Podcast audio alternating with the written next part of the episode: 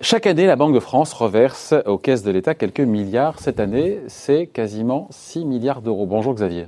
Bonjour David. Xavier un beau économiste et directeur principal de l'OFCE. Donc 500 millions d'euros de plus qu'en 2019. Bon, ok, ça d'accord. Euh, la question qu'on se pose, c'est à quoi correspond cette somme? Et là, on se dit, c'est quoi? C'est donc c'est le, le résultat. On va expliquer comment, mais la Banque de France fait un résultat net et elle reverse donc ça aux caisses de l'État. Et après, on va chercher à comprendre d'où viennent ces 6 milliards d'euros. Voilà, c'est ça. Bah donc, euh, qu'est-ce que c'est qu'une banque centrale? Nationale. Nationale. Bon, bah, c'est, ça s'appelle un institut d'émission. Ça a le, ça a le, privilège de l'émission de la monnaie et de la régulation de la monnaie. Donc, euh, à ce titre, par l'exercice. Pardon, mais je vous coupe, mais parce qu'on c'est parce qu'on émet des bifetons que pour autant on fait 6 milliards d'euros de, bénéfices. On va en parler. Mais en tout cas, à ce titre du privilège euh, d'être l'institut monétaire, euh, la Banque de France réalise un bénéfice et ce qui, si on veut utiliser un vocabulaire qui parle à vos auditeurs, l'actionnaire de la Banque de France, c'est l'État. Euh, et donc, les bénéfices. Après impôt Après impôt, après provision surtout, que la Banque de France réalise, euh, sont versés à l'État euh, au titre de l'exercice de ce privilège de la monnaie. Donc le privilège de la monnaie, oui, ça fait référence à cette notion très ancienne qui est celle du seigneurage. Hmm. c'est le terme qu'on emploie pour désigner les gains que l'on a à être l'émetteur de la monnaie. Et donc le seigneurage existe ça, c'est le temps jadis. Comment aujourd'hui, pardon, mais je, comprends le, son histoire, mais comment aujourd'hui, en termes de comment ça génère du, de l'activité, comment ça génère des gains? D'où viennent ces gains alors, de la Banque de France pour quand on est mortel qui dit mais je comprends le pas. Premier gain, le, plus simple à, le plus simple à comprendre, c'est que c'est la Banque de France qui fabrique les billets et qui a le monopole de la fabrication des billets. Ok. Bah, le but de la Banque de France, c'est de mettre en circulation des billets pour que les gens puissent réaliser des transactions. Donc chaque année, il faut augmenter le nombre de billets en circulation, remplacer ceux qui sont usés, mais aussi euh, fabriquer des nouveaux billets qui sont mis en circulation. Mais en quoi ça génère du chiffre d'affaires? Ah bah parce que quand vous fabriquez un billet qui coûte 5 centimes à fabriquer et que ce billet a une valeur faciale de 200 euros, bah vous gagnez 199,50 euh, centimes. Uh ok. c'est une belle somme. Et donc les 6 milliards viennent de là, non pas seulement Alors aujourd'hui ils viennent euh, assez peu de là parce que en fait les billets sont de moins en moins utilisés dans les transactions. Vous utilisez la monnaie électronique, vous faites un emprunt à votre banque. Ah, ce qui n'est pas bon pour la Banque de France. ah non, c'est pas bon pour la Banque de France, mais en tout cas, enfin, ça reste quand même. Vous avez vu la Casa des Palpels. Euh, bah, c'est ça, hein, je veux dire, c'est utiliser euh, la possibilité de fabriquer des billets de la Banque centrale pour réaliser le casse du siècle. Et il y a quand même pas mal de billets qui sont fabriqués chaque année, donc euh, déjà ça, ça représente une, certaine somme. Alors ensuite, il y a, il y a d'autres euh, ah. sources de revenus. C'est la Banque de France qui dit que j'ai dit une connerie. voilà. Il y a d'autres sources de revenus euh, pour, la, pour la Banque centrale.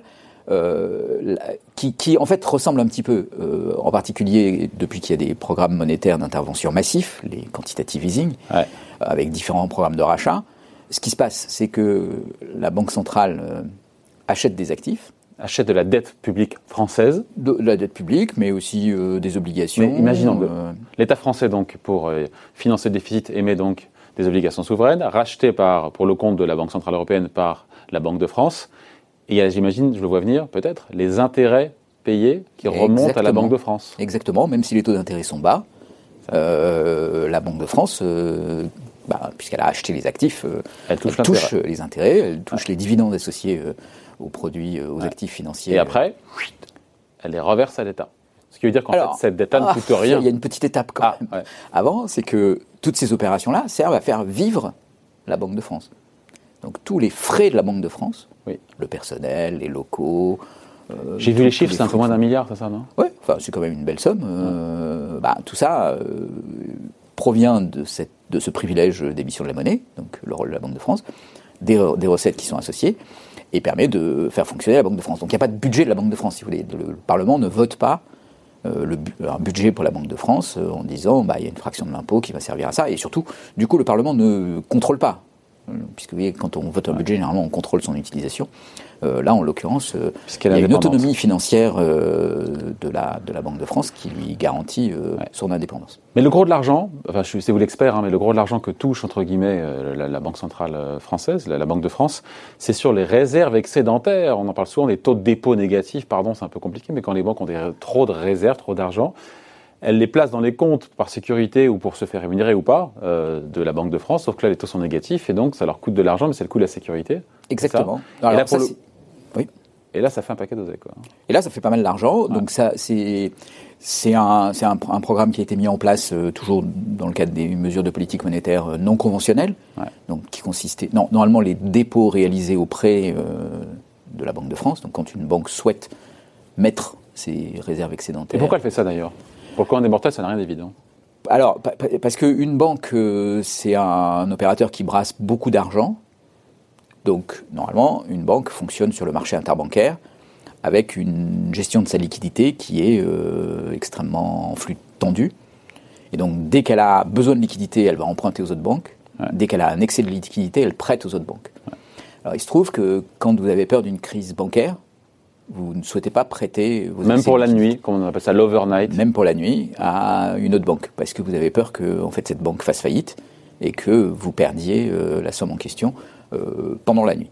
Et donc, euh, pour vous protéger de cela, bah, ce que vous faites, c'est que vous préférez mettre votre argent à la Banque centrale, donc, qui vous offre cette possibilité. Et ça coûte plusieurs milliards chaque année aux banques françaises. Et alors, la, par ailleurs, la, la, Banque centrale fait une autre chose, c'est que non seulement il y a ses réserves excédentaires, mais il y a aussi les accès à la liquidité. C'est-à-dire que la contrepartie, c'est que les banques qui ont besoin pour de financement. de financement, vont aller les demander à la banque, à la banque centrale et ils vont payer un taux d'intérêt sur, euh, sur, cette, euh, sur, ce, sur ces sommes euh, empruntées. Alors, en temps normal, vous voyez, les banques se prêtent entre elles. Donc la banque centrale. Mais on n'est plus en temps normal depuis. Mais on n'est plus en, en, temps normal depuis très longtemps, et donc des sommes énormes transitent par la banque centrale. Avec un coût pour les banques commerciales. Avec un coût pour les banques commerciales. Qui est maintenant de 50 points de base. Euh, alors, c'est un peu plus compliqué que ça. Ça, c'est le coût marginal, donc c'est le taux maximal. Euh, paliers. À, 6 points, à 60 points de base. Mais il y a des paliers de façon à réduire le coût de cet excès de liquidité euh, pour les banques. Mais les banques, effectivement, payent. Et du coup, la Banque centrale encaisse et euh, ben, se finance avec ces, ces Mais on connaît la répartition, qu'on a expliqué d'où provenaient les sources Alors, de revenus de la banque. Pour nous ramener à l'histoire, hein. ça, ça ressemble beaucoup au droit de seigneurage, en fait. Parce que ah, il va me le faire son cours. Mais oui, non, mais parce que c'est pourquoi on utilisait des billets ou des pièces euh, avant? Parce qu'on avait confiance dans ces billets, dans ces pièces. Pourquoi on passe par des banques aujourd'hui? Parce qu'on a confiance. Et pourquoi on a confiance? Bah, Parce que par ce système-là, les banques ne peuvent pas faire faillite. Et donc en fait, le coût de cette sécurité, euh, la Banque centrale le fait payer aux banques et aux consommateurs, enfin aux utilisateurs des banques. Donc euh, à la fin, c'est vous et nous qui payons, David. La répartition, encore une fois, tout ce qu'on a dit là, toutes les sources, ce que je, ce que je voulais expliquer aujourd'hui, c'était toutes ces sources de revenus. Comment est-ce qu'on arrive à avoir 6 milliards d'euros, encore une fois, reversés donc de la Banque de France aux caisses de l'État. Tout ce qu'on expliquait là, ce sont des sources de revenus. On connaît la pondération entre les charges d'intérêt enfin, euh, qui sont payées par, euh, par l'État, qui vont dans euh, les caisses de la Banque de France, qui reviennent après, tout ce qu'on a pu dire, les billets, qu'est-ce qu'on a dit, les réserves excédentaires qui sont taxées, frappées d'un taux de dépôt négatif des banques commerciales. On sait tout ça, la pondération de chacun ou, Ah oui, oui. La, la, non, non, c'est pas du tout obscur. La, la Banque centrale européenne. Alors, ce qui est un peu compliqué, c'est que chaque banque centrale en Europe est elle-même actionnaire de la Banque centrale européenne, qui est celle qui fait une partie des opérations. Une partie des opérations sont faites par les banques centrales euh, en leur compte propre, en quelque sorte, national. Euh, la Banque centrale européenne réalise elle-même des profits euh, qui sont redistribués. En plus? En plus. Elle, réalise des profits par les opérations spécifiques. mais ça passe par la Banque de France après. Et après, donc, ces profits sont reversés ah. à la cote-part du capital de la Banque de France dans euh, le, système euh, européen euh, de banque centrale, le SEBC. Et donc la, Banque de France touche une partie de revenus, des, profits réalisés par la Banque centrale européenne. la Banque centrale européenne représente, réalise à peu près 2 milliards et demi de, profits par an. donc la, Banque de France en touche une partie. Et puis ensuite, la Banque de France touche des bénéfices, réalise des recettes propres sur un certain nombre de ses activités propres, comme par exemple une partie de l'émission des billets. Euh, tout ce qu'on a expliqué jusque-là. Tout ce qu'on a expliqué. Et plus le, fait quand même que la, Banque de France a aussi beaucoup de provisions et gère beaucoup d'argent. Il y a une caisse des salariés de la Banque de France qui réalise des, opérations financières, qui est en fait un, un fonds de placement, qui réalise aussi des opérations qui peuvent être... Pour le compte de pour le compte, alors c'est un peu ambigu, c'est c'est les provisions de la Banque de France qui sont recapitalisées, si vous voulez. Donc euh, ça, ça lui constitue un, capital. Son stock d'or, est-ce que ça joue? Il Alors oui, le stock d'or, bien sûr, ça joue. On a vu l'or s'apprécier, euh, monter en flèche sur un an. Donc la relique barbare euh, de, Keynes est toujours quelque part dans des coffres de la Banque centrale ou ailleurs d'ailleurs. Enfin bon, c'est un peu. C'est une question de valoriser, ça, ça, revalorise son stock, pour, ça fait pas des rentrées pour. Donc l'or aujourd'hui, ça ne sert pas à grand chose parce que l'or n'est pas, il n'y a pas de convertibilité de l'euro en or. À une, époque, euh, les monnaies étaient convertibles en or, donc il fallait pouvoir, quand quelqu'un se présentait à un guichet avec un billet, pouvoir lui convertir ce billet en une certaine euh, quantité d'or. Alors c'est plus le cas pour euh, l'euro, mais les banques ont gardé encore de l'or dans leur, dans leur caisse. Quand on est dans une période où on a des doutes sur la valeur de la monnaie, une période de déflation, une période de L'or s'apprécie, mais comment l'appréciation de l'or, euh, mécaniquement, a des effets sur la valorisation de ses actifs Mais ça ne crée pas du revenu pour autant. Ah bah parce que alors, les banques centrales vendent de l'or. Ah Elles vendent de l'or, euh, et parce que l'or ne sert pas qu'à être dans les coffres des banques centrales. Il y a une demande pour de l'or. Euh, et donc, les banques centrales ont historiquement des quantités d'or assez importantes, et elles réalisent des plus-values sur ce stock d'or en vendant l'or. Euh, voilà, alors c'est un marché qui est assez bien contrôlé, c'est-à-dire qu'elles font en sorte de pas tout vendre d'un coup pour que le cours de l'or ne s'effondre. Euh, et pouvoir encaisser des plus-values euh, quand elles se présentent. Au fur et à mesure. Mais ça fait partie des revenus qui, sont, qui sont assez notables pour les banques centrales. On se quitte là-dessus, juste, il y a ce nouveau programme d'urgence pandémique, on le sait, de la BCE, 1350 milliards d'euros de prévus. On imagine que ce sera favorable pour les comptes de la Banque de France pour l'année qui vient, puisqu'il y aura plus de rachats d'actifs et de dettes souveraines françaises, donc plus d'intérêts qui vont remonter et donc qui seront versés euh, l'année prochaine pour le coup euh, à l'État français. Voilà, alors il faut bien voir quand même que les banques centrales, quand elles font ça, elles prennent quand même un risque, qui est un risque en capital, c'est-à-dire qu'elles achètent des actifs. Euh, le but c'est de soutenir la valeur de ces actifs, mais si jamais la valeur de ces actifs venait à s'effondrer, ou si vous achetez des actifs qui sont associés à un défaut, une entreprise qui fait faillite et qui ne va pas rembourser, bah à ce moment-là vous avez une perte en capital. Et donc, euh, ce risque-là, il est la contrepartie des, intérêts que vous recevez. Jusqu'à maintenant, le but des banques centrales, c'est de soutenir l'économie et donc d'empêcher ces faillites de se produire. Mm. Donc, c'est des tellement gros acheteurs, en quelque sorte, qu'elles finissent par euh, réduire le risque de défaut sur les titres qu'elles achètent. Mais on peut tout à fait imaginer une situation dans laquelle... Euh, voyez, ne voyez pas le pire, il est négatif. Non, mais imaginons qu'il y ait, un, pays qui sorte de la zone euro suite à une crise très mm. grave.